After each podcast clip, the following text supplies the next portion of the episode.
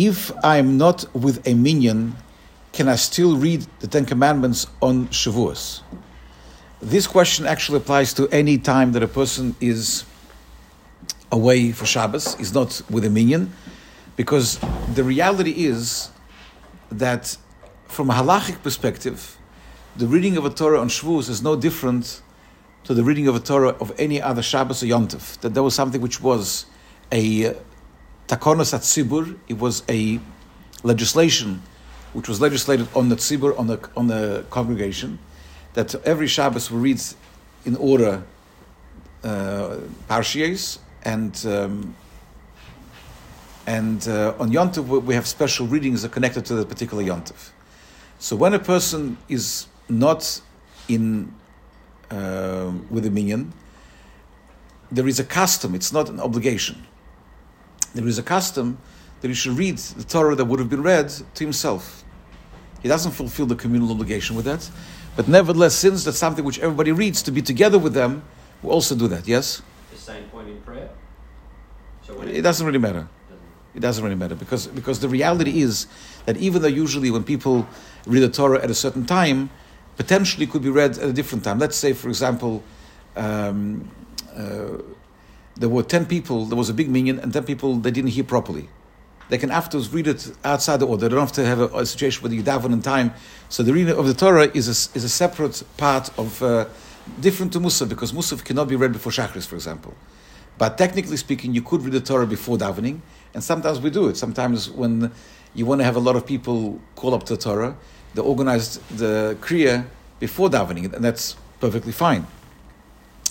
Uh, but nevertheless, the, the, usual time that you read, the usual place when you read the Torah in, in the congregation is after Shachris and before Musaf. But when you're doing it on your own, if you've gone away on a holiday house and you're by yourself, you can read it before davening, after davening, it doesn't really matter, but it's more of a custom. I think the reason why the question was asked was because on the Shavuos there's a specific inyan. It's, it's separate from halachic. It's more of a spiritual thing. That uh, and, and the Rebbe spoke about it. How it's important for everybody, including even little kids, to, to bring little newborn kids to shul, if it's, if it's possible, because we relieve. We relive the the um, the um, uh, the uh, great event that all Klal Yisrael stood in Mount Sinai because we want to be able to have the, the, that particular concept, and spiritually, we, we, we, you know, it's actually happening. We're told that um, on a spiritual level, we sort of ascending to the level that the Jewish people were at Mount Sinai. So that the, the Rebbe asked that we should make sure to bring uh, all Jewish people to encourage them to come to shul, including little kids, because they were the guarantors actually.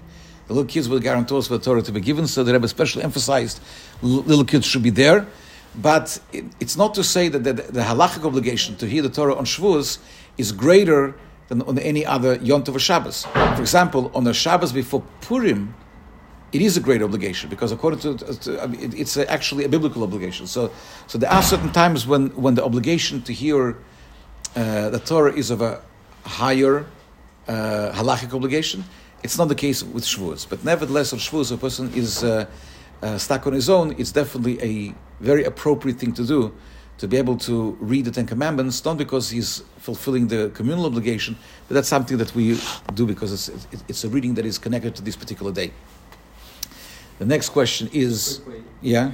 If there's a minyan that's gathered but they don't have a Sefer Torah there, what do they do when it comes to Kriya? Again, the, the custom is just not to forget that you have Kriya, that, that people take a Chumash and read from a Chumash uh, without calling anybody up, just to, just to, to, you know, somebody can read it out loud.